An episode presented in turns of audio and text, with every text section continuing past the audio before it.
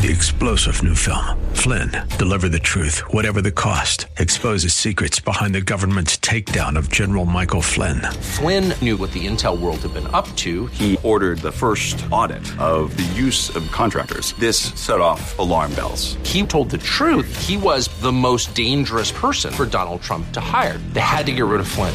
Flynn, deliver the truth, whatever the cost. Available now. Watch it today. Go to salemnow.com. Salemnow.com.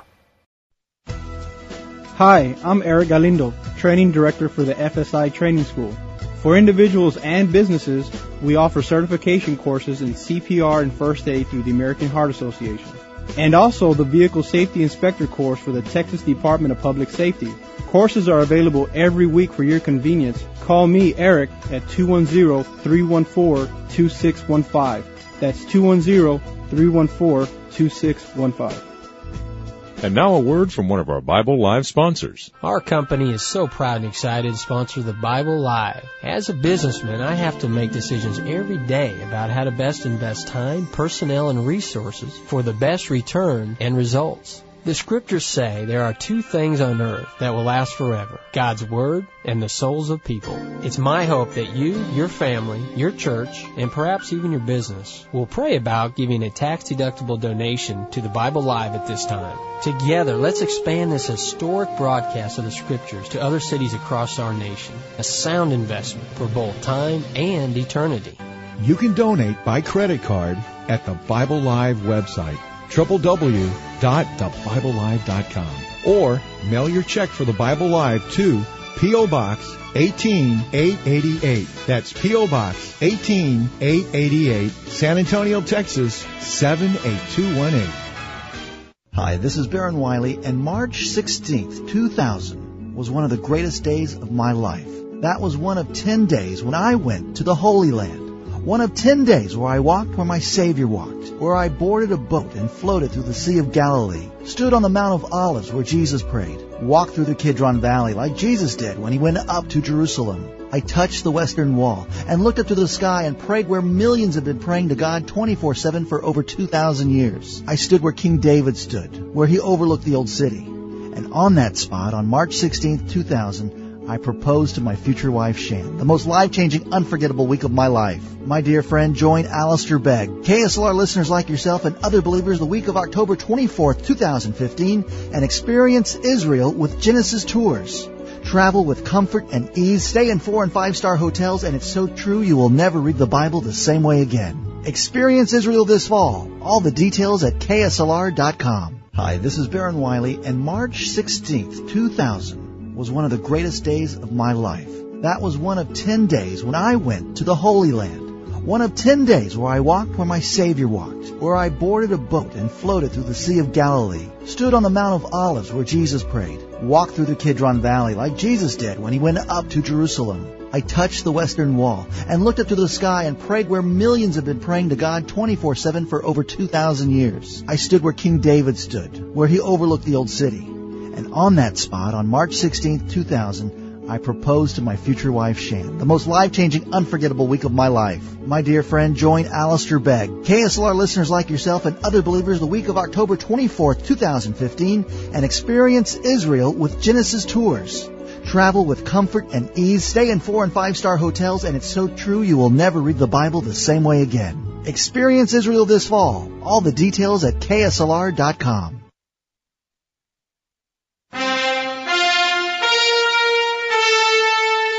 Welcome to the Bible Live Quiz Hour. It's time to test and grow your knowledge of the Bible, have fun, and win valuable prizes and resources for yourself, your family, your church, or favorite ministry. Here's how it works. Listen to the Bible Live Scripture Reading Program. Weeknights at 8. Not a program about the Bible, the Bible itself. Hear a 15 to 20 minute reading each weeknight. The entire Bible every year. Then on Sunday nights at 9, join us here for the Bible Live Quiz Hour.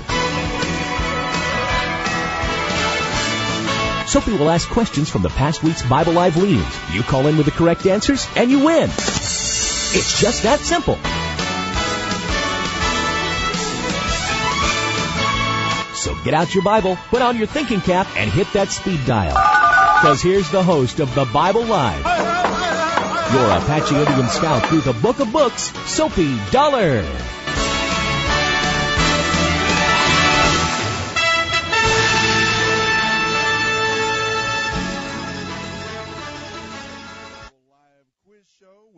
Glad to be able to join you each and every evening. My microphone needs to be turned up a little louder. Let's get us on the air so you can hear me way out there. I'll yell a little louder, okay? Thanks for joining us. Folks, uh, Jacob is going to be joining me here just a little bit. He's out working on a benevolent, uh, charitable project this evening, so he's going to be a little bit late coming in, but we look forward to, forward to him joining us.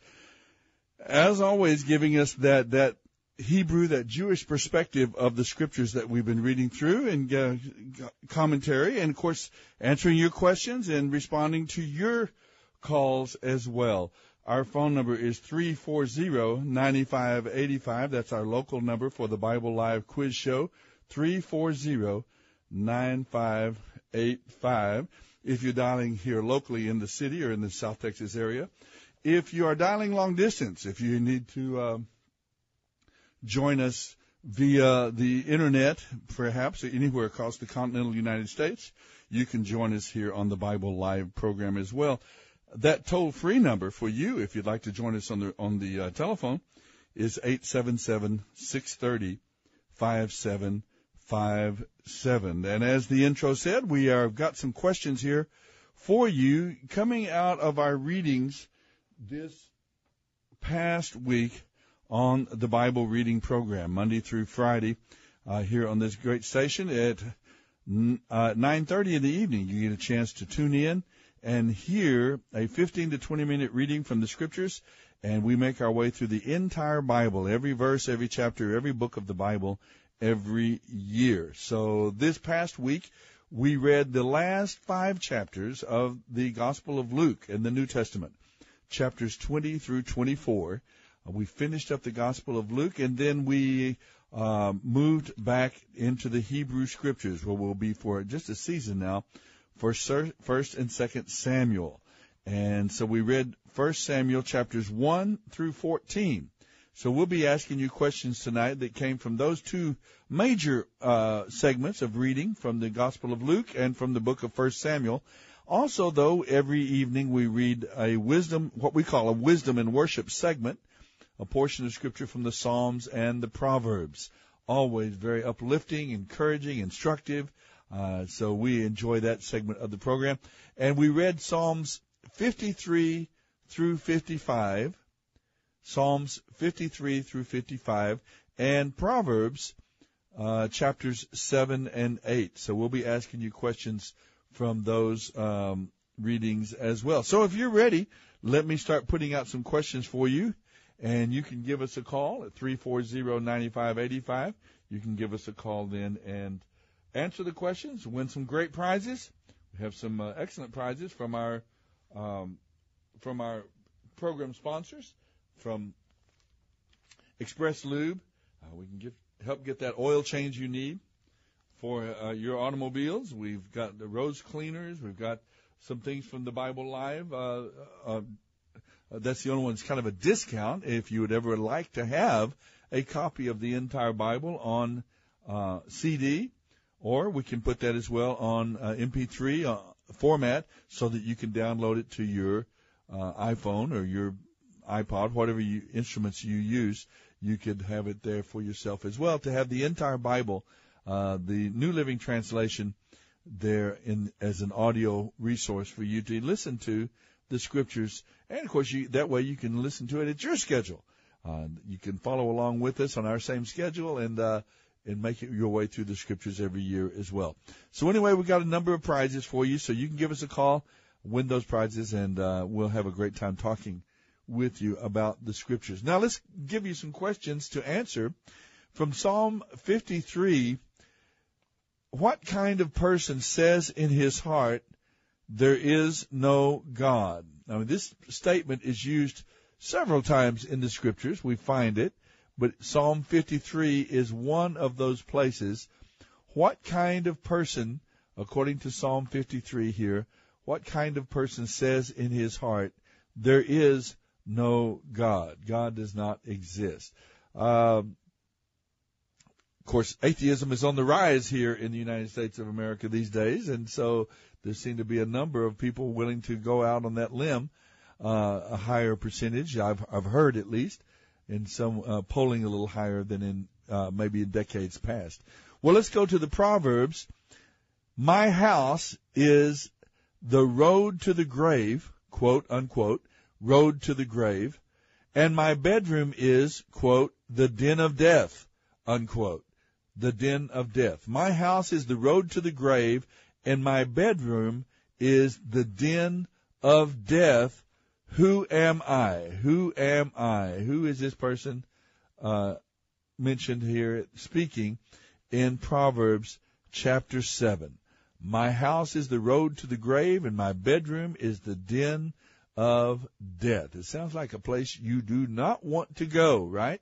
Uh, give us a call if you know the answer to either one of those questions from the Psalms and from the Proverbs. 340-9585, 340-9585. That's the local line for the Bible Live quiz show. Now let me give you a couple of questions. Fernando's on the line already. We'll get to you just quickly, Fernando. Let me get a couple more questions out there for other listeners. Um, let's look at this in Luke chapter 21. I'm going to give you two questions from the Gospel of Luke. While Jesus was watching the people one day uh, giving their offerings, people were coming to, to leave their offering there at the temple. There was an occasion when just two pennies, what I think would be known as two lepta, uh, two coins, just two pennies, very, very little uh, money in, in one, one sense at least. Why were just two pennies considered to be the biggest offering of the day? All right, that's found in Luke chapter 21, verse 1. While Jesus was watching the people give their offerings, why were just two pennies considered to be the biggest offering of the day? Look in Luke chapter 21, verse 1. All right, let's see here another one. Uh, questions from the Gospel of Luke. Peter, let's talk about old Peter, who always entered into the room mouth first. Uh, he talked a, a big talk. He boasted and pretty a little bit arrogant until I think he learned humility and brokenness in his life, and maybe this contributed to that. Peter boasted that he would never, never betray Jesus uh, that he would go even to death for Jesus.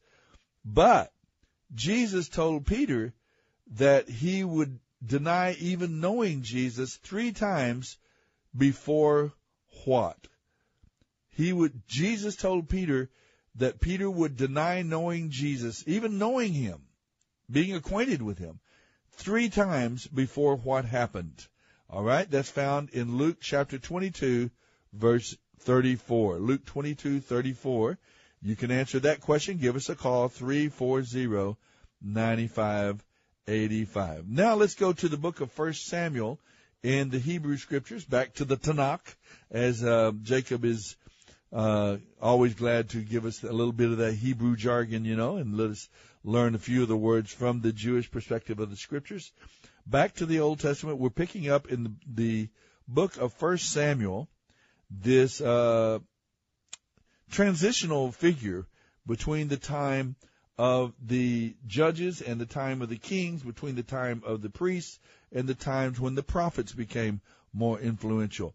So let's talk then about the book of First Samuel. Samuel's parents were Elkanah and Hannah. Samuel's parents now were Elkanah and Hannah. Elkanah's second wife, her name was Penina, she ridiculed Hannah constantly. She ridiculed her and made her life miserable. Why? Can you answer that question? Why did Penina, Elkanah's second wife, why did he ridicule Hannah constantly?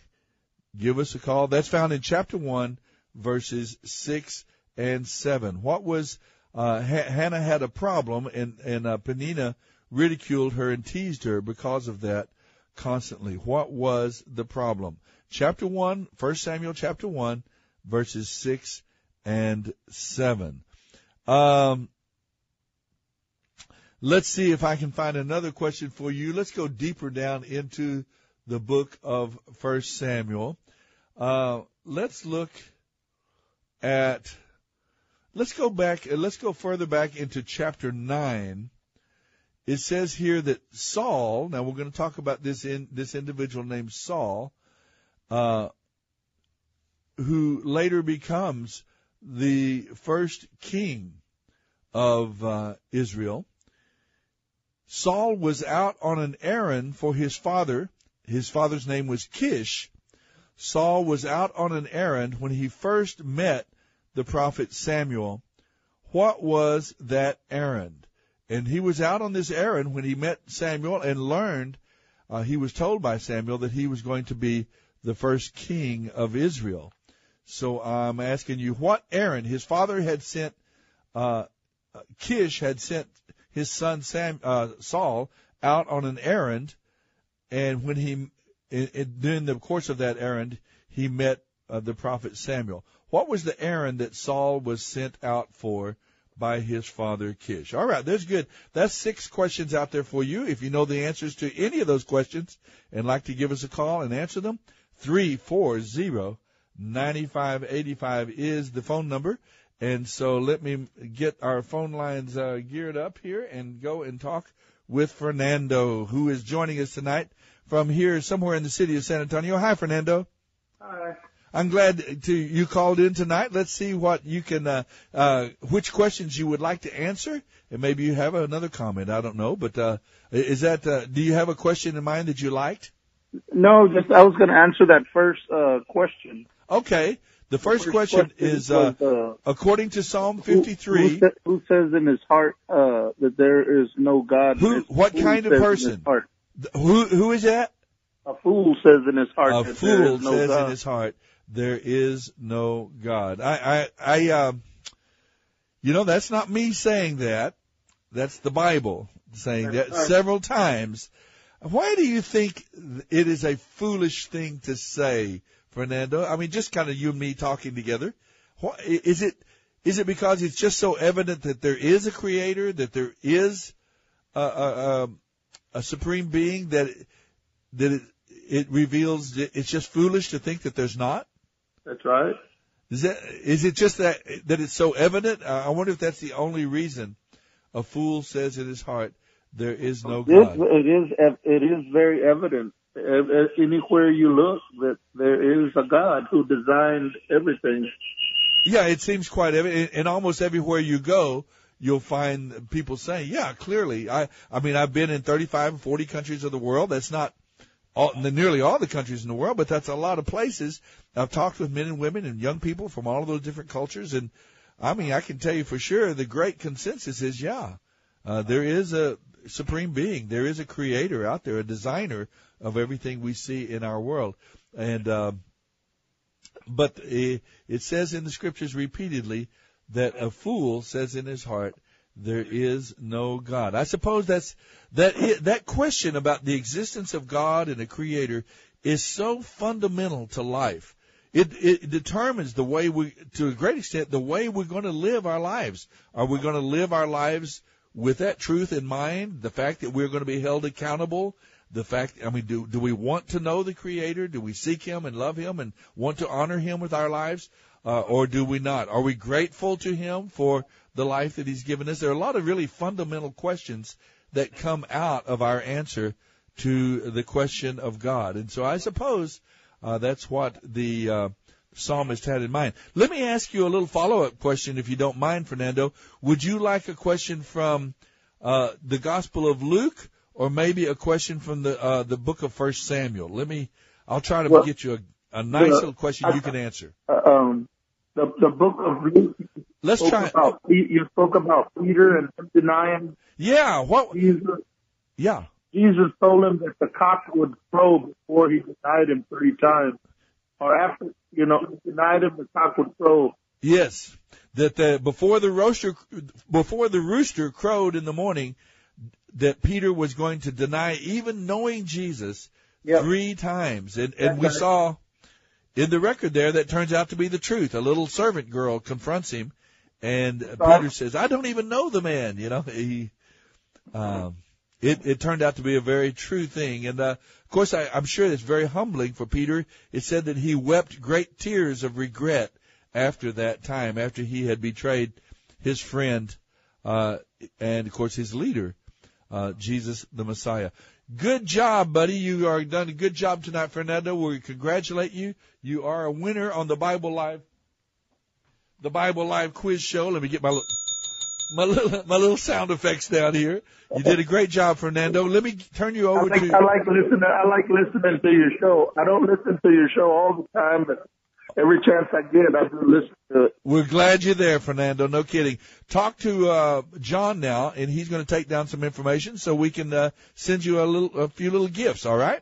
All right. Thank you. Don't go away. Don't go away. Hang in there and talk to John. He'll get that information from you. All right, folks. Uh, so John called in and showed you how it's done. All you got to do is give us a quick call, three four zero ninety five eighty five, the local line at least. And if you'd like to answer any of those questions, my house is the road to the grave, we're told in Proverbs chapter 7, and my bedroom is the den of death. Who is this person uh, whose house you do not want to visit? All right, you can give us a call if you know the answer to that question. While Jesus was watching the people give their offerings in the courtyard uh, of the temple, why were just two pennies considered to be the biggest offering of the day? That's found in Luke chapter 21. How is it that this very tiny little offering, just two very, uh, two simple coins, uh, very little money actually, but Jesus said that, uh, this person had given more than anyone else, the biggest offering. Why, who was that person and why was it considered, uh, so, her offering considered so big by Jesus? Um, now let's go to another question. I'm going to throw one out there because, uh, Fernando answered that question. Uh, on the cross, when Jesus was on the cross, uh, giving his life, pouring out his life of, on our behalf, uh, carrying out his destiny, Jesus quoted from Psalm 22, the opening words from Psalm 22. Uh, what were those words? When the people heard him say it, they thought he was calling out for Eli. But uh, you and I know that he was quoting Psalm 22. What are those famous words that Jesus cried out from the cross on at the day of his crucifixion? So that's another question for you from the Gospel of Luke. Now, from the book of Samuel, we have these questions. Uh, that we remember that Elkanah and Hannah were. I mean, I, I'm sorry, Hannah and Penina were two wives of Elkanah. This man named Elkanah, and Elkanah's wife Hannah. Uh, we know that they are the parents of Samuel, the the writer, of the the prophet there highlighted in whose life is highlighted in the book of First Samuel. Elkanah, Elkanah's second wife Penina ridiculed Hannah constantly. Why was that? Chapter one, verses six and seven. Why did the second wife Penina ridicule Hannah? And then finally, this question: Saul was out on an errand for his father Kish when he met Samuel and learned that he was going to be the first king of Israel. What was that errand? Find that in Luke, 1 Samuel chapter 9, verse 3. 340-9585. That's our phone number. Get on the lines right now. We'll be back right after this Dr. brief Stan message. Shelton, with offices at Loop 410 and Broadway, has taken care of the Dollar family, that's Suzanne and me plus our three children, for the past 25 years. Suzanne, tell the folks about our dentist. Well, like you say, Dr. Shelton is a dentist for a lifetime. He's got the latest technology. He's busy, but I've never had to wait. And I never dread going to the dentist. In fact, he and his staff are so personable that I actually rather enjoy it. Go to drshelton.com or call 590-7878. What makes Rose Cleaners the best in dry cleaning? They do my laundry the way I like it. The wonderful customer service. Personal quality. I have some things I like done with my clothes that I ask for, and it's always done. They do good work. I just love Rose Cleaners. Very excellent customer service, and uh, they've made me very happy since I've been here. They've got friendly employees when you walk in, and um, they haven't lost any of my clothes in 19 years. Rose Cleaners, serving San Antonio for over 20 years. Nature's Factor carpet cleaning expert Shayla James. What makes Nature's Factor better than the older carpet cleaning processes? Older systems saturate your carpet, leaving your space unusable, sometimes for up to a day because of their long dry times, plus leaving you with the risk of fungus and the dangerous chemicals left in your carpet. With Nature's Factor, our quick dry time makes your home or office space usable almost immediately, while our green solutions eliminate the possibility of fungus and are perfectly safe for your children and pets. Nature's Factor carpet cleaning for the 21st century. 831 3535. Hi, this is Baron Wiley, and March 16th, 2000 was one of the greatest days of my life. That was one of 10 days when I went to the Holy Land.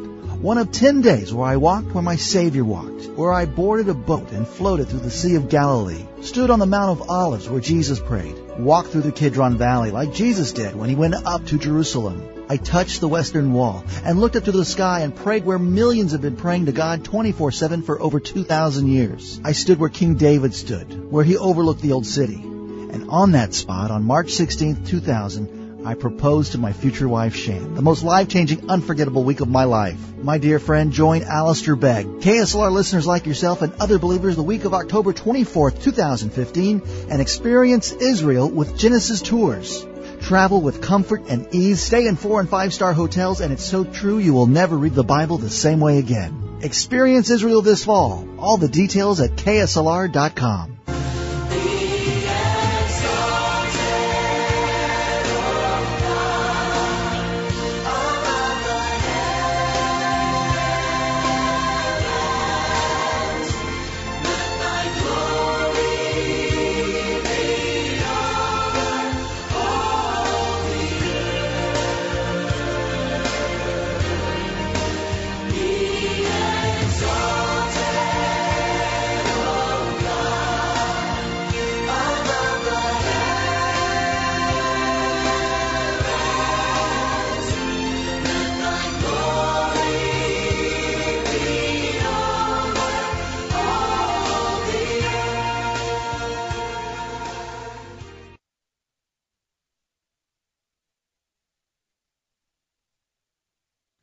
are back. Thank you for joining us for the Bible Live Quiz Show tonight. We are taking your phone calls 340-9585, 340-9585. And uh, if you'd like to call, answer some of the questions that we have out on the airwaves, we uh, would love to have you visit with us. 340-9585. So um, we got one call on the line right now coming in. So you give us a call. John will pick you up, and then we'll get you on the air as soon as we can. 340-9585. Um, let me see here. Robert is on line one. Let's go directly to him. And uh, John, I have your uh, schedule here. If you want to, whenever you want, might want to get it. Let's go and speak with John. Hi, John.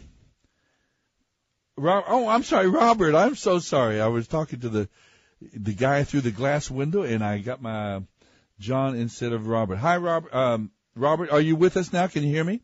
Hello, Soapy. There you are, Robert. Glad to hear your voice tonight. Thanks for calling. Let's see what we've got. Do you have a question that you wanted to answer, or maybe another comment about the passages we've been reading? Well, throw a question at me. Okay, let's have a question come up. I'll review some of these for you. When I find one, that, when I tell one that you know the answer to and want to answer, you just let me know, okay? Tell you what, just pick one and I'll see what I can do. Oh, this is from Proverbs chapter 7. Proverbs chapter 7 verses 8 through 27. It's kind of the basic theme of that chapter of the Proverbs. My house is the road to the grave and my bedroom is the den of death. Who am I? Who is it that says that in Proverbs chapter 7? Uh, Strange woman or the wayward woman? Okay, the way, what did you say the first woman? Strange. Okay, the strange woman, the wayward woman, or uh, pretty much understood to be uh, an adulteress, the adulterous woman, uh, Uh-huh. the uh, sexual immorality, and maybe a woman of the night, you know that sort of thing. So we have the immoral woman uh, that um, says, "My house is the road to the grave; my bedroom is the den of death." And I, su- I assume that was true way back even then, but today, with all of the dangers of, of uh, of illicit and, and, immoral sexuality. It is more true today than perhaps any other time. There's some terrible consequences of this uh, immorality, sexual immorality, and of course, our culture is just kind of um, sinking in it. We really do need to listen to what the wisdom of the scriptures in that passage, you know, for sure. Well, let me give you another question quickly, uh, Robert, while, you, while I got you there. All right. This woman in Luke chapter 21, Jesus was watching the people as they gave their offerings, and he saw this woman and said she gave two pennies, just a tiny little bit of money actually, and Jesus said she has given more than anyone else. Why was her offering considered to be the biggest offering of the day? That's chapter 21 of the Gospel of Luke. It was because that was all she had. That's very simple, straightforward lesson. She gave all that she had, and and uh, I, I've always been touched by that story. I don't know why. Every time I read it, it just touches me. I think of this poor little lady, poor, uh, but but still, her love and devotion for God was so great that she put it all on the line. You know, she she gave it all. I I I hope I can be. I just hope maybe my life can somehow reflect that quality as well, Robert. That that I'm willing to just put it all out there um, and give everything I have to the Lord, make it all available to Him. That if He wants to take it away and if He wants me to put it somewhere or help some particular person or project that I'd be willing, I, I hope I would be willing to do that. Uh, how do you feel about that story when you read it? it? Is it as touching to you as I, I find it? Yeah, it is. And, uh, a lot of times I hear like, uh, the health and wealth preachers where they speak on that one and tell people, you know, and they appeal to the ones who have nothing, you know, yeah. what you don't even have. Yeah. and you'll get tenfold. And I'm like, well, that's kind of shameful, you know. right. You know, the lady gave out of her heart, not out of, you know, someone compelling her. Or promising and her great riches. She know. didn't give it to get, get Exactly. tenfold, you know. Yeah. it is a very humbling passage for all of us. I think giving is, uh, of course, giving is one of the great lessons, perhaps the core, one of the great core lessons of our lives that we, when we give our life to God and we trust in Christ, uh, we die to ourself. And so we are not our own anymore. We're bought with a price and we are here to serve and honor and glorify God and, and to serve and love others. And so we, that's, we're supposedly to take that, take that, that model that Jesus set for us when he poured out his life on our behalf.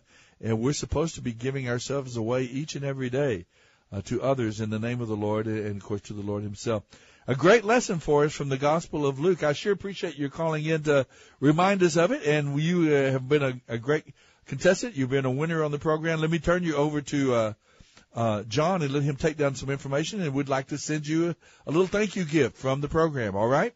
All right. Sure appreciate you calling, man. Take care. Don't hang up now. Talk to John, and he'll get that information from you. John, who's on this other line? Um, let's go to the second line, if we can. Uh, who do we have here on this second line, John? Let's see. I'm not quite sure who this is. I'll, I'll get to that in just a moment. Let's throw in, let's throw in a a replacement question. It could be Ashley is her name. It could be that Ashley was going to try to answer that question. So let's throw in a uh, a, a replacement question just in case. Um, what did the Passover meal? We're looking at Luke chapter 22. Jesus sits down with his disciples in this last week of his life to commemorate, uh, to take the Passover meal with his disciples. What did the Passover meal commemorate?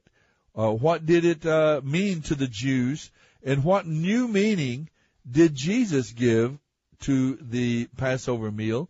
As he sat with his disciples. And of course, it's the meaning that we today, uh, one of the great meanings that we as well um, celebrate and observe when we observe the Passover. So, what? There's a replacement question that you have. What did the Passover meal commemorate for the Jews, and what new meaning did did Jesus give it in uh, Luke chapter 20, 22, verses 19 and 20. Now let's go uh, to the book of First Samuel. Uh, this is a who am I question. My armor bearer and I bravely attacked a, a Philistine garrison and sparked what became a great Israelite victory for my father Saul. My armor bearer and I bravely, courageously attacked a Philistine garrison, just two people attacking a whole garrison, and that sparked what became a great Israelite victory for my father Saul. So this is a son of Saul. And the question is, who am I? You'll find the answer in 1 Samuel chapter 14, verse 1. Who was this brave warrior, this brave soldier who was a son of the first king of Israel named Saul? Let's go to our phone lines and listen to Ashley as she answers some of our questions tonight on the Bible Live Quiz Show. Hi, Ashley. Hello. Did you have a good day, a good Sunday? I did, I did. I'm on my way back home now. Well, we're glad to have you back home, right? Did you, uh, were you traveling in business or work, or do, did you go to? I visit family. Oh, how about you? Good. Did did y'all get a chance to visit church uh, today, or, or were you? Did No. y'all take? Okay, I was going to. I always like to find out what uh, what preachers are preaching around the area, uh, what they're talking about. It's always kind of curious to me. If we presume that God is speaking to our preachers, to our pastors, and giving them a message, it, it's always interesting to find out uh, what kind of messages he is giving to uh, his servants today, to his people. I've always found that a great curiosity, very interesting. But since you didn't make the church today, we'll go and ask you, did you hear a question that you wanted to answer for us tonight? Yeah, um, I think I know the Hannah one. Okay, let's go to that. Uh, I'm thinking you might you might be thinking of uh, it says Elkanah's second wife, Penina, Penina, was ridiculing Hannah constantly. Now, this one of the great lessons of this is uh, one man, one woman, one wife for life. Uh, this idea Ideal of marriage, numerous yeah. wives that that's you're It's a inviting. lot easier. Um, I believe um, it was because Hannah was barren. You're exactly right. Hannah was barren, and there was this unhealthy competition between the two women. And Penina constantly ridiculed Hannah, which caused her a great deal of pain. And um, so that I guess that highlights one of the great reasons that God's Word teaches us one man, one woman for life. That this idea of having more than one wife or more than one spouse is uh, it always has seemed to me rather foolish and dangerous, but uh, some people did it. But that's what we see in this particular family. Penina ridiculed the the uh, other wife Hannah constantly. Now, let me ask you a follow-up question, and I think you could answer it. I believe you sound informed about this. The priest Eli was at the tabernacle, and he saw Hannah. Hannah and the family had made a trip to the tabernacle to give their offerings, and he saw Hannah at the tabernacle. He, he thought she was drunk, but what was it she was doing? Um, she, I think she was crying and praying to be able to have a child. She was pr- calling out to the Lord in her anguish. She was praying. That's chapter 1 of 1 Samuel, verses 9 through 16. Do you remember what happened? Uh, I, uh, Eli came out and and talked to her, and Yeah, he thought she was drunk at first and kind of uh berated her, was going to correct her, and she said, I'm not drunk. I just, I have this problem. And what did he tell her about her problem? That she couldn't have a child. I don't remember.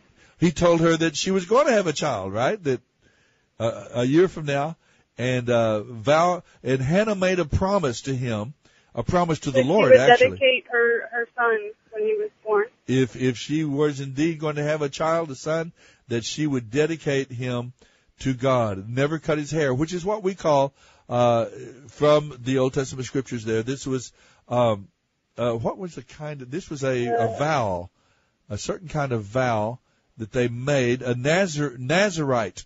It's not a Nazarene because that would be someone from Nazareth, but it was a Nazarite vow, Nazarite vow that uh, Hannah made that if God did indeed give her a son, she they would dedicate him his entire life to God, and of course that's how uh, Samuel, that's how Samuel came to be. That she became the mother of Samuel, and he became a great, great prophet and leader of the people of Israel. Thank you so much, Ashley, for calling in, and uh, you've answered great. You- You're a great winner on our program, and we're going to send you a prize package, and uh, hopefully you you can stay on the line and give that information to John, and we'll take care of that. All right. Sooner or later, we're going to get those prizes out, and folks will enjoy those here as we get deeper into the year. Thanks for calling. Thank you. Don't hang up, Ashley. All right. All right. Ashley's now on the line. Let's go quickly to Mike, another caller here on the Bible Live Quiz Show. You can do the same thing. Three four zero ninety five eighty five. Three four zero nine five eight five, and uh, answer some of the questions that we have. I'll have to put out some new ones now that Ashley has answered some of those. But let's see what Mike might want to do first. Mike, did uh, did Ashley take away the question you were going to answer, or would you like? To? No, I, um, I could actually either handle the the question on uh, First Samuel, Okay. uh, or the or the question on the uh, Passover. All right, good. Let's do. Let's go to that one. Uh, what did the Passover meal? We read about it in Luke chapter 22. Jesus uh, uh, um, observes the Passover for the last time now with his disciples there in Jerusalem during the week of his death, his Passion Week. And w- my question was, what did the Passover meal commemorate for the Jewish people, and what new meaning did Jesus give it on that evening? And uh, it commemorates the uh, the angel of death passing over the firstborn of the Hebrew uh, during the in the book of Exodus. Right, the Exodus the final of the, the the final of the plague visited upon the Egyptians uh, by God just before Pharaoh let let them right go. when uh, Moses was leading the people of Israel out of Egypt, and God delivered them out of the land of Egypt. Great, that's exactly right. Now, what did what new what new meaning or what new uh, idea did, did did that meal come to commemorate now for the followers of Jesus? Well, and then uh, Christ Christ took that and transformed that into a remembrance of his sacrifice uh, before he went to the cross. That he says, you know, do this in remembrance of me. That my uh, the shedding of my blood for your sins and the breaking of my body. Uh huh. Exactly right. And uh, of course, we do that even to this day, don't we, in our congregations and churches Uh, around the world. If fixing to celebrate that in, in my church here just very shortly. That's right. Well, we uh, we see uh, it, the the themes are similar though. It's God delivering people of Israel out of Egypt, out of bondage uh, there, and then we see, which is a symbol of and a picture of the ultimate deliverance of God delivering His people uh, from every race and tribe and tongue of the around the world. God delivering us out of the kingdom of darkness, out of the kingdom and our, our slavery and bondage to sin. He is delivering us as well through the work of Messiah. Very good. You've done a great job. Appreciate you calling in, answering both of those questions for us. And if you don't mind, please hang on and talk to John. And we're getting lots of winners on the program tonight. That's great. Awesome. Okay, don't go away, friend. Uh, get that information, John, and we'll send a little package, a little envelope of uh, prizes and gifts for our winners tonight on the Bible Live Quiz Show. We're going through a lot of questions here, and that's always good uh, to get these. Uh, if you're listening to the program tonight, maybe you did or did not know the answer to each of these, but all of these come from our Bible readings this past week. So you can call it as well and answer any of these questions. And let me give you a couple to replace them. Let's go back to our readings from the Psalms. Psalm 55. Okay, we're going to talk about Psalm 55. It's considered by some, by many, to be a messianic psalm. In fact, it's quoted in the New Testament uh, as a psalm that was predictive. It tells us something about the Messiah, something about Jesus, uh, his life, his character, or something about his the events uh, and the circumstances of his life and ministry. Psalm 55 is considered to be a messianic psalm be, because it betrays, or I'm sorry, it describes uh, the betrayal by a friend. Who betrayed Jesus? The Messiah. Okay, who is it? Psalm 55 portrays uh, and describes betrayal by a friend, and boy, that's that's some of the most hurtful wounds the human being can have. Is uh, not we're not surprised when our enemies hurt us, but it's we're surprised and hurt deeply when our friends, people who we thought cared about us and loved us, uh, betray us. Well, that happened to the Messiah. Who betrayed Jesus? And uh, and we read about it, of course, uh, this week as well in the Gospel of Luke. Psalm 55 predicted it. Who was it that betrayed Jesus? Okay, now let's go to the book of. Uh, I'm going to go to the Gospel of Luke. Uh, I'm going to give you uh, what no, not that question. That's a, a. I want to give you one that I know or think that a lot of people are going to be able to answer.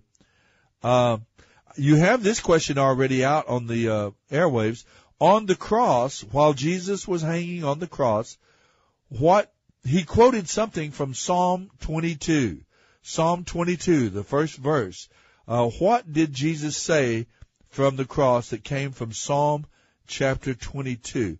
And then he also quoted something from Psalm 31, all right? Psalm 31. Um, that's a little bit less known. We don't, it doesn't seem quite as famous as the first quote, but from Psalm 31, uh, in chapter 23, while Jesus is on the cross, chapter 23, verse 46, if I'm not mistaken, it may have been the last words that Jesus spoke. Uh, I'm not absolutely sure of that. It comes from Psalm 31, and uh, it's found in Luke chapter 23, verse 46. What was this biblical quote that Jesus said from the cross? So I give you those two more questions. Uh, who do we have? Who do we have on the line? I've forgotten. John can tell me here in a moment uh, who we have. Let's see if there's one more question. Saul was out on an errand for his father Kish when he met Samuel. What was that errand? What was the errand that Saul went out on? His father sent him out uh, when he met Samuel and learned that he was going to be the next king of Israel. And finally, this question: My armor bearer and I courageously attacked a whole Philistine garrison, just the two of us. And this sparked what became a great Israeli victory for my father Saul. Who is this? Uh, who is the son of the first king of Israel, Saul, and he uh, launched this attack, this two-man attack on a on a whole Philistine garrison. It's found in 1 Samuel chapter 14. What was the name of this son of King Saul? There you have it. Let's go and visit again. I am so Richard is on the line. Thank you, Richard, for calling in. Appreciate having you. Let's uh, let's see what question you might have wanted to answer tonight. All right. Uh, I I would like to try and answer the question of the betrayal of a friend. Oh yes, indeed. Uh, in the life of Jesus, uh, the, of course, we're talking about his Passion Week there in the final chapters of the Gospel of Luke. Who betrayed Jesus? Um, was this in the area of the Last Supper? Yes, it was after the Last Okay. Supper. They At- went out. Uh-huh. Uh, at the Last Supper, uh, if, if I remember right, he said uh, something like, "And yet one of you will betray me." Yes. Who did And, that turn out uh, to be? Uh, that was Judas That was Judas. Uh, do you know his last name? Iscariot. Iscariot. Yeah, there are several Judases uh, uh, that were in. Do I have that right, You, Iscariot? you got it exactly right. Uh, you sure did. Judas Iscariot, and uh, he was seated at the table. Do you recall how he betrayed Jesus? How? Uh, he kissed him uh, Yeah. to let the uh, soldiers know, and he did it for thirty pieces of silver. That's right. He turned for money. And he uh, tried to give. I guess he tried to give the silver back, Yep. and uh, and they wouldn't let him give it back. 30 pieces of silver, which was the going rate for a slave. Uh, It was predicted that amount of money in the book of Zechariah. We're told That's about the this. saddest part. Uh, every time I read that, uh, I think that's one of the saddest parts of the whole Bible. It is, isn't it? it it's, uh, how his own one of his own disciples yeah. It, uh, it- the wounds of a friend, uh, they're so hurtful. betrayed him. Yeah. The other one is when Peter denied him. Yeah. But you know, in the end, uh, and of course this was also predicted in Zechariah, the, the sheep, uh, it says that they flee, the shepherds will flee, uh, and all of Jesus disciples fled into the night and kind of disappeared. Uh, Yeah. Of course, they were afraid for their own lives. I understand that. They would have been killed probably. It, it- it's very likely that they would have been arrested and, and punished as well. But uh, a very human response, but it, it uh, left Jesus uh, alone in that in that mo- that moment of his life. I I, uh, I wanted to ask you something uh, Uh-huh. when Jesus was on the cross. Uh, I'm I'm going by. Uh, he said it in Hebrew, Uh huh. but uh, um, it was beautiful. But I can never remember it, and I'm it makes me mad that I can't. That little phrase, Eli Eli lama sabachthani. Yeah, I I uh, uh, I think that's that's uh, it's it's pretty. Yes, uh, it- it I, is. It's sad, but it, it's beautiful that he Yes. had the uh, courage and energy to utter it. Yes, and, and he was relating to that. That Psalm 22 is just a perfect picture of uh, without even before crucifixion had been invented as a means of capital punishment. Uh, Psalm 22 describes death uh, on the cross very graphically. Uh, you know, they they die of, of lack of breath, they can't breathe, their legs are broken, and so on. Now his legs I, weren't my, broken. my problem is I've got a good imagination. That's why I try I not to think too much of the crucifixion. the more yeah the more you can graphically envision it it becomes more hurtful and but in some ways sometimes i think it's good i remember when i went and saw uh the first time i went out and saw the passover uh of the of the uh christ um what is it called is that the name of it the passion the passion the passion of the christ was that uh, Mel? Uh, yeah gibson Yeah, mel gibson I, I remember the first time I, there was the most graphic I saw it. Yeah. the most graphic picture that I had ever seen. And I remember just sitting in my in that seat in the cinema and just weeping, just crying great tears, thinking that's what he was willing to do for me. Uh, It is it's very touching. It truly is. Yeah, you can uh, almost imagine the pain of them nails. Uh, I know, I know. spikes, not nails. he did it for us. Uh, he said, "No one takes my life. I lay it down voluntarily." I, he could have called ten thousand angels, we're told, but uh, I know. he took I our pain. He have. but, what a uh, wonderful message, and what a what a wonderful salvation God has I'm, uh. I'm glad your program's on. I'm going to let you go. I've eaten up too much of your time. Oh, thank you, brother. If you'd like to stay on and give your information to John, we can no, send I, you a little I gotta tell you the truth. I'm not. I'm not. Uh, I never was in for a lot of material things. I understand. Don't worry. All right, friend. Thanks for calling. We appreciate right. it very much. Uh, let's see. Who do we have on the line here, John? I've forgotten. Uh, another Robert. I see. Robert, thank you for calling in. A different Robert tonight. Hi, can you hear me? Uh, well, loud and clear. What a great voice you have, Robert. You should be on this I, end of the really, I radio. got, I'm kind of sick, so maybe it's coming out deeper. That's great. You should be on this end of the radio at least. Uh, Well, for- I, at least when you're I, sick. I'm sort of Yaakov's uh, replacement tonight. There you go. We we like to have you on. Did you hear one of the questions tonight that you could answer for us? Or I, I did. Uh, uh, uh, he he, he uh, on the he, he quoted the the psalm, and and martyrs all through the ages have tried to quote the scriptures while they're while they're Make dying. your dream of visiting the Holy Oh, Land my a reality. We are- Experience Israel in And- Come- hang on a second. Let me put that down so we can hear you. There you go. martyrs all through the years have tried to quote the scriptures while they're dying to help them help them deal with what's going on. And Uh-huh. he he quoted, "Into your hands I commend my spirit." Yes, from Psalm 31. Into your hands I commit my spirit. Yeah, that. I'm sorry for that break. That uh, spot came in, but we're we're coming up on our top of the hour break, and we need to have a, a musical break in just a moment. But I'll. Uh, yeah, he he said, uh, "Father, into your hands I entrust my spirit." It's a quote from Psalm 31. Were, were those the last words, Robert? Do you remember? Do you recall? That could be. were He also said, "It is finished," which may or may not also be a, a passage. Uh, Right. It is. Yeah. Who knows? That may. He may have had some passage in mind it, for it that has as well. completion. It has peace because shalom means uh, completion. Yes, peace. Excellent. You have been a great reminder for us and a great winner on the program. Do you mind if I turn you over to John and uh, would love to send you a little package of prizes if we can? Right now, though, we've got to take a quick break. Don't hang up now. We've got to take a quick break. We'll be back after this brief break with another half hour of the Bible Live Quiz Show. Give us a call.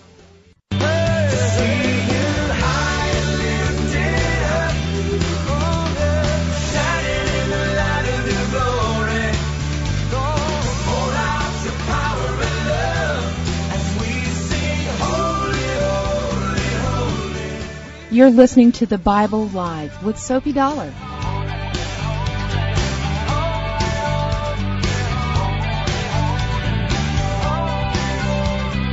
All right, we are back. You're listening to the Bible Live Quiz Show. And I'm here. And Jacob has joined us. Finally, Except I, I, can't worried. hear anybody. Well, let's see. We'll try to get your. Uh, Uh-huh. John's coming to rescue us. He's going to turn on your uh, Okay.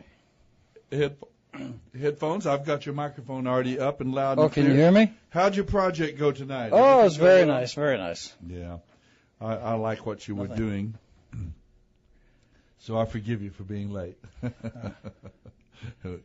Good to see you back in the chair, pal. I, I can he- I can hear you a little bit now, John. I don't know if you've been hearing Yeah, the program or not, okay. but we've had a lot Yeah, it's of good. Yeah, thank you. Yeah, I was listening on the radio as I was racing over here. By the way, did you know the speed limit on 281 is not 100?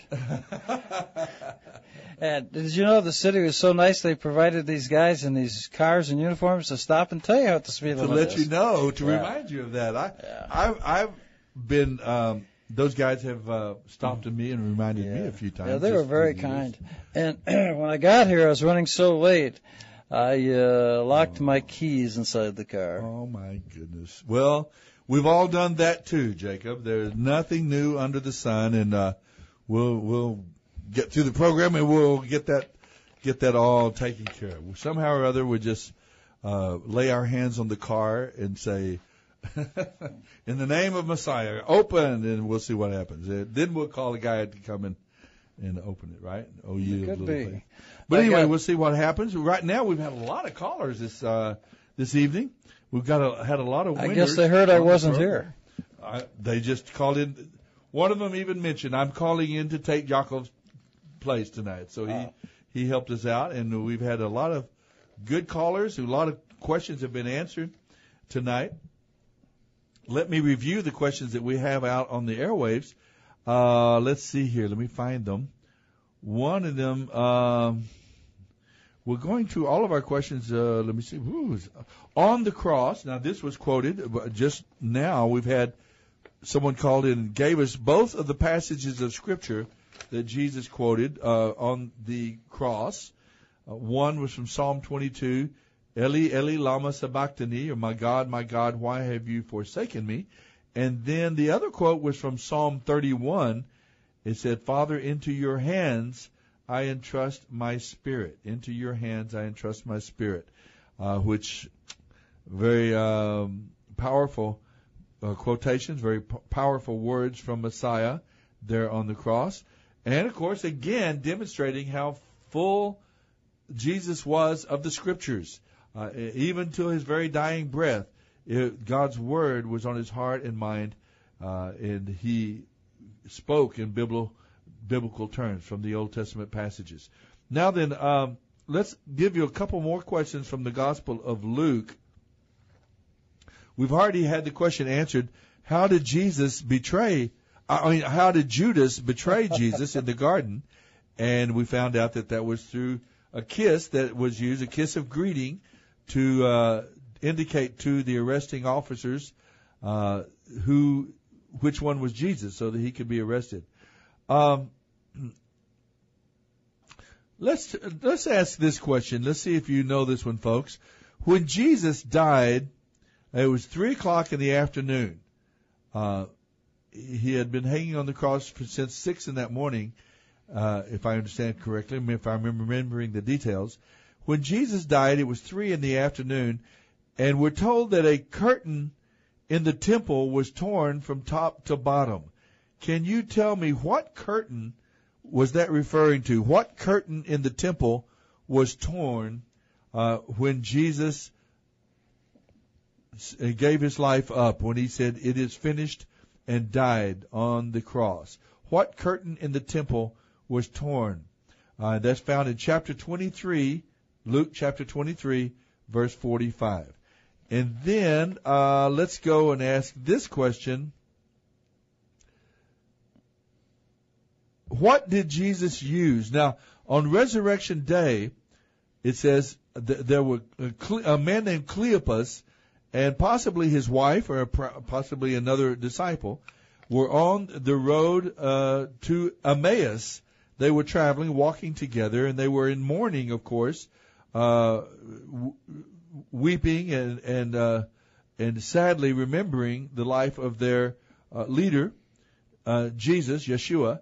And it says uh, that they were walking on this road, and Jesus actually met them uh, there, and they didn't recognize him at first. What did Jesus use as he was talking to Cleopas and his other these two disciples? What did Jesus use to show to demonstrate to these two traveling disciples that that Messiah had to suffer, that Messiah had to die and then be resurrected? Uh, this seemed to be a surprise to the disciples, although Jesus himself had told them several times. But how how did Jesus know himself that he was going to uh, suffer, die, and be resurrected? And what did he use to uh, teach these two disciples? What did he use to teach them that hey, this is not something to grieve about or to weep about? This was something that was necessary. The Messiah had to do this. That was it was uh, it was it was his destiny. What did Jesus use to show the two traveling disciples that he had to, that the Messiah had to suffer, die, and be resurrected? Now that's found in Luke chapter 4 through, uh, chapter 24, I'm sorry, verse 27, and uh, that incident is, but what did Jesus use to demonstrate that truth to these two disciples? Okay. Now in the book of First Samuel, I don't know, Jacob. Maybe you have some questions there that you've thought about. Uh, we've had two or three already answered. Uh, folks kind of prefer prefer tonight the New Testament because we generally know the New Testament a little bit better uh, as Christian believers, at least, and uh, so we haven't answered as many from the uh, book of First Samuel. But uh, we have these questions out on the airwaves. Saul was out on an errand for his father Kish when he met Samuel, and Samuel told him that he, for the first time, that he was going to be the king, uh, that he was going to be the first king of the nation. What errand had his father Kish sent Samuel out on? What was the errand that he was taking care of? And then, um,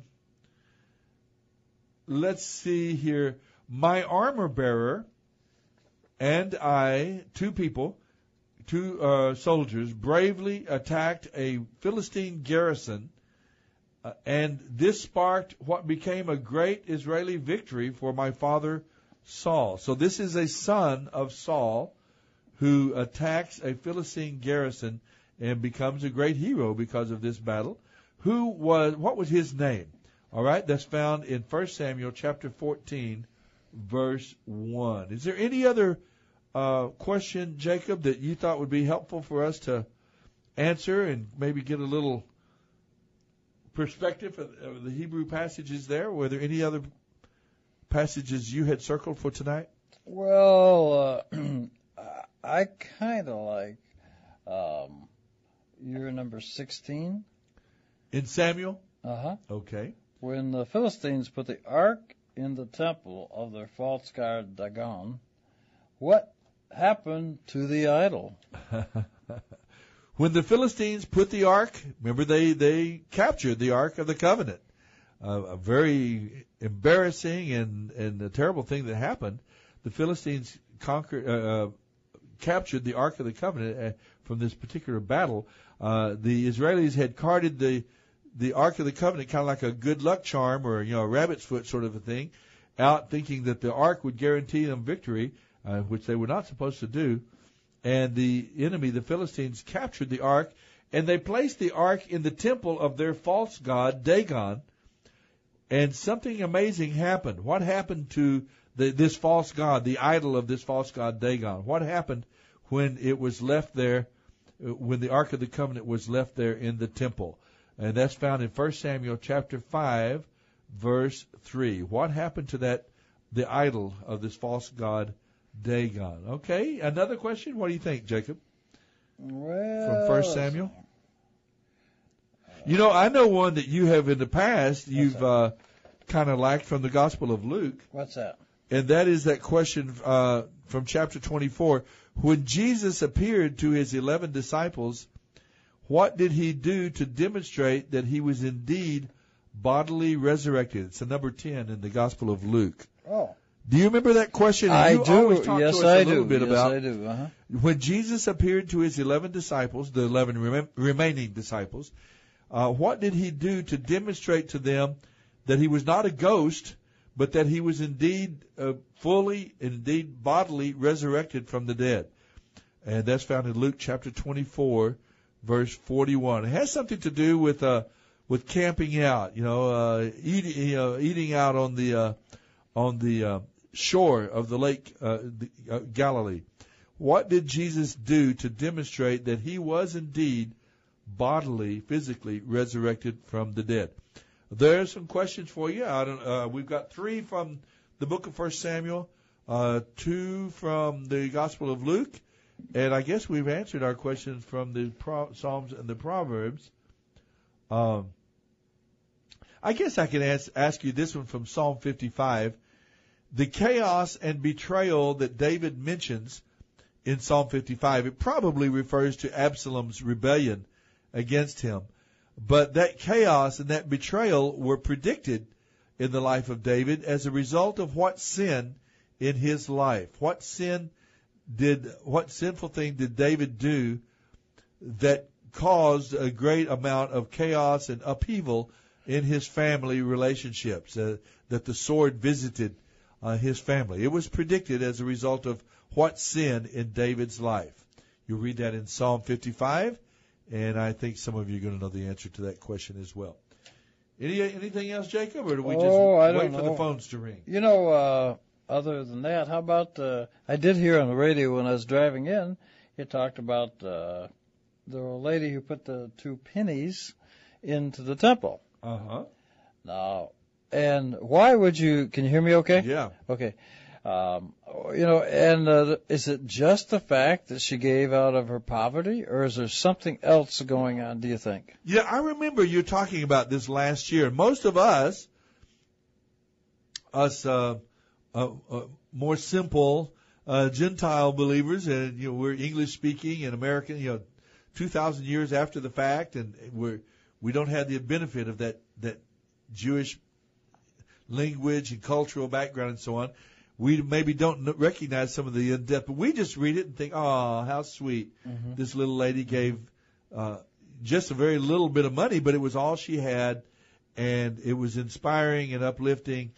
And we remember her here 2,000 years later. We w- remember the offering of that simple little uh, widow lady, and it inspires us and helps us to understand the the theme of uh, of uh, gratitude and the theme of generosity in giving to the Lord. Uh, so it does have a meaning. It does have a significance at that level.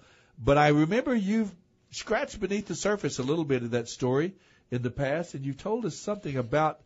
I'm trying to remember what it might have been, but I can't. Well, um, remember when they left Egypt? Yeah. Everybody, the smallest coin in the Hebrew is a half shekel. All right. So, and we we know it's probably going to. These are Jews. It's probably going to be a half shekel. This was her temple tax. Uh, Is we that wouldn't part of- it.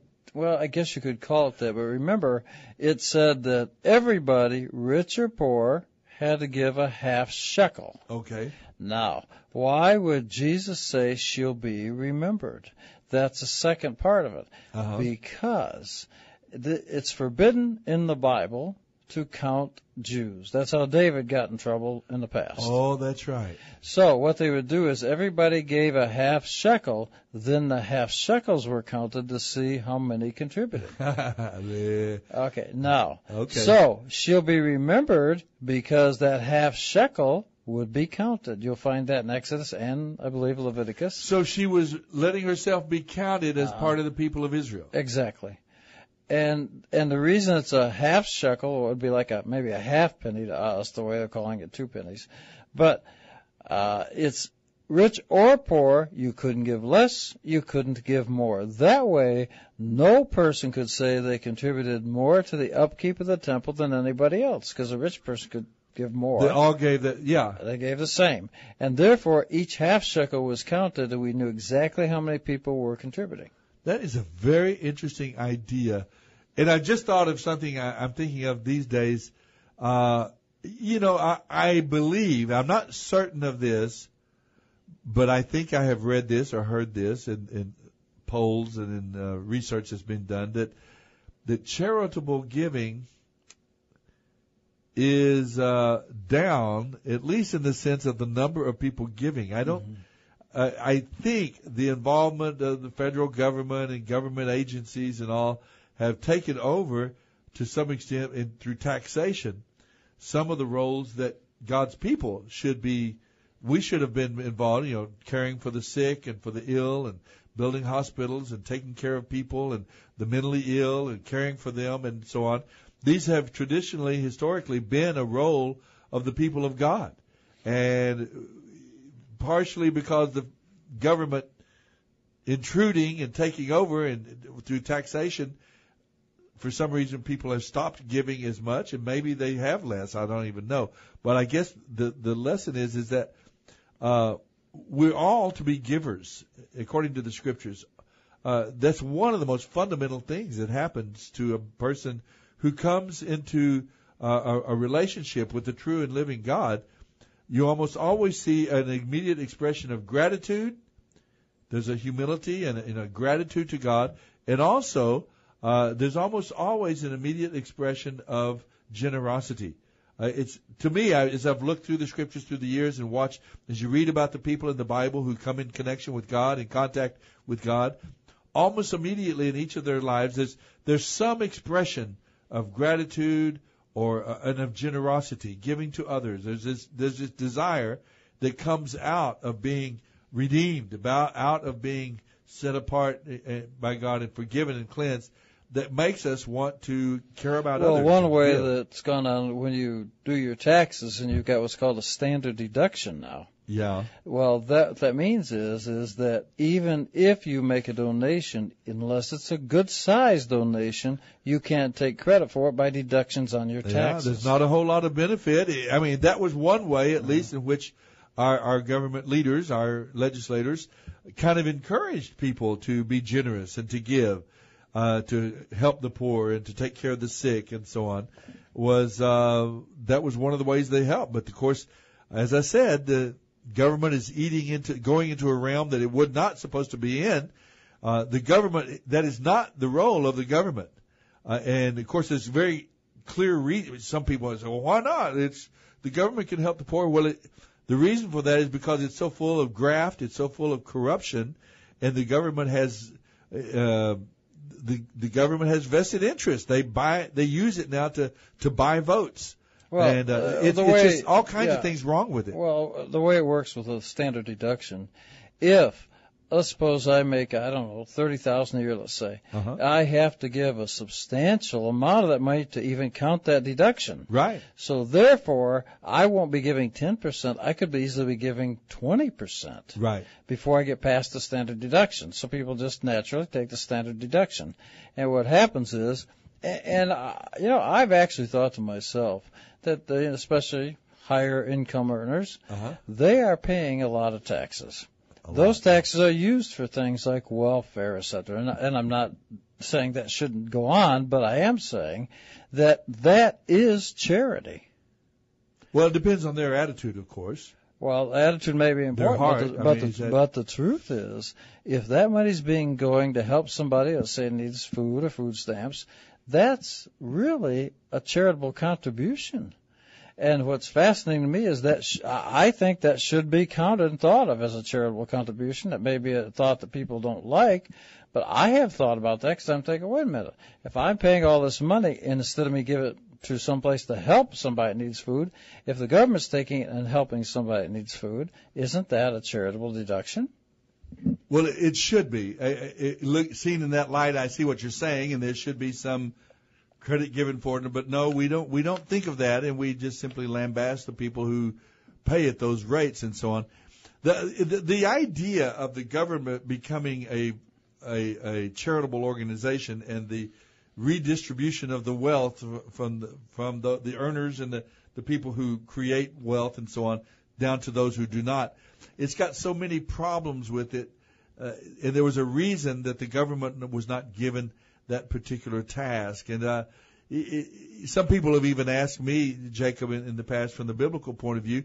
I, I know there was a time in the church, in the early church, we read in the book of Acts, that uh, which is another book of the New Testament written by um, Dr. Luke here. Uh, you know, some people at least believe that the writer of the Gospel of Luke and also of the book of Acts. And they talk about the people, it says in Jerusalem, in the church there, that the people uh, gave and brought their offerings so that they could help support the people who were suffering in the city, those other believers who were who had lost their jobs or for some reason were suffering because of their faith. And people say, well, that's that's uh, socialism. That's redistribution of the wealth. See there, that the socialism is biblical. But of course, the big difference is that was voluntarily, voluntary. They gave voluntarily. Well, actually, I know whereas taxation in, is not in voluntary. The, in the New Testament, it's generosity, it's charity, it's giving voluntarily. Yeah. Actually, in the Tanakh, in the Old Testament, it is really a requirement, whether you want to or not. You must do it. But there was no enforcement. Uh, there, there certainly was nobody got in trouble if they didn't. Exactly. But if you're going to do what the law says, that's, I mean, the God's law. Exactly. That's what you did. Sure, but I mean, So- nobody's going to have to. I, the point is, is even then it was, eventually, in essence, it was voluntary because there were great periods of time when people didn't support the priesthood and they didn't support the temple and and so on. And of course, the prophets preached and and tried to say, look, you know, you're supposed to do this. So, uh, true giving giving is voluntary. Now, that's why I said it's in the heart of the giver. I think maybe some people do in their taxation when the government takes uh, that they do think of it, you know, uh, redemptively at least. They say, well, maybe that's the way they, in their hearts, come to peace with the idea of the government taking. But it was never the plan of God. The the government was never to be the um, the the uh, instrument of charity, and, and it was it was to be God's people giving generously and voluntarily to help their fellow man. And of course, that's what it was in our own country for long, long time, and then slowly with the encroachment of government taking over more and more of the functions of and getting more and more in power and more and more of our uh, uh, of the wealth of, of the nation. It's it's come to this. But anyway, I, Soapy's not getting on his little soapbox here. I'm just uh, kind of talking it through here. Uh, This little incident. Uh, we're looking at the Gospel of Luke. Well, with let this- me let me ask you. widow woman. Let me ask you a hard bit. question. Okay, ask me a A hard, hard question. Okay. But uh, but a question I can answer and, Okay. and look good in the do you think if the government was not doing that, do you think that we would all live by the biblical laws of charity and, and do that for people that needed it? I suspect that God's people would, or at least to a far greater extent than they are, uh, because of course this is this is not a mandate of generosity and so on to to those who don't uh, follow God and love God, and that's the reason I think perhaps we had the whole idea that if you give voluntarily.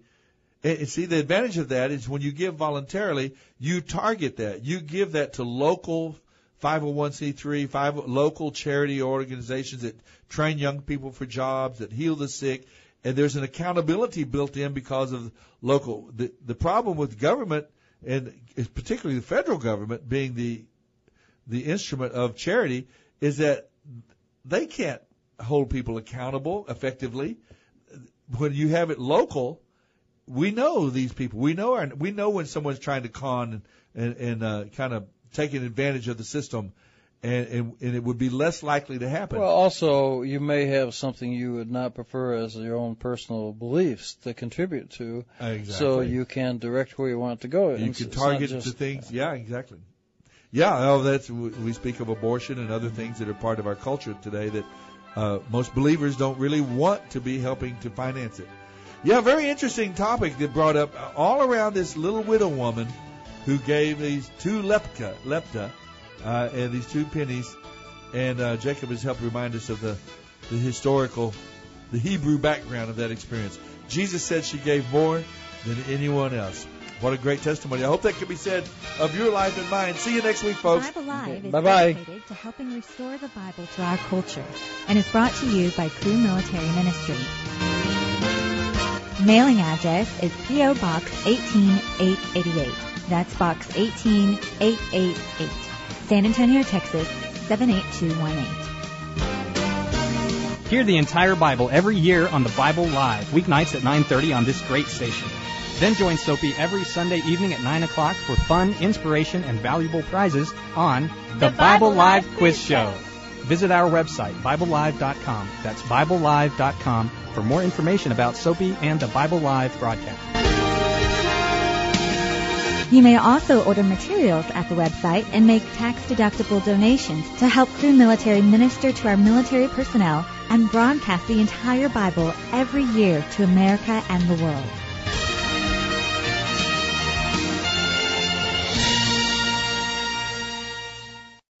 Three-star general Michael J. Flynn, head of the Pentagon Intelligence Agency, knew all the government's dirty secrets. He was one of the most respected generals in the military. Flynn knew what the intel world had been up to. He understood its funding. He ordered the first audit of the use of contractors. This set off alarm bells.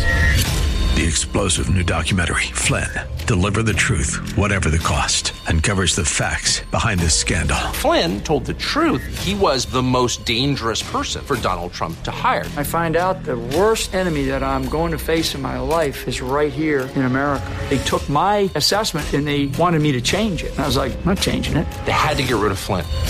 With in depth interviews, archival footage, and never before seen personal records of the man behind the headlines. I just felt like I was drowning. Flynn, deliver the truth, whatever the cost. Available now. Watch it today. Go to salemnow.com. Salemnow.com.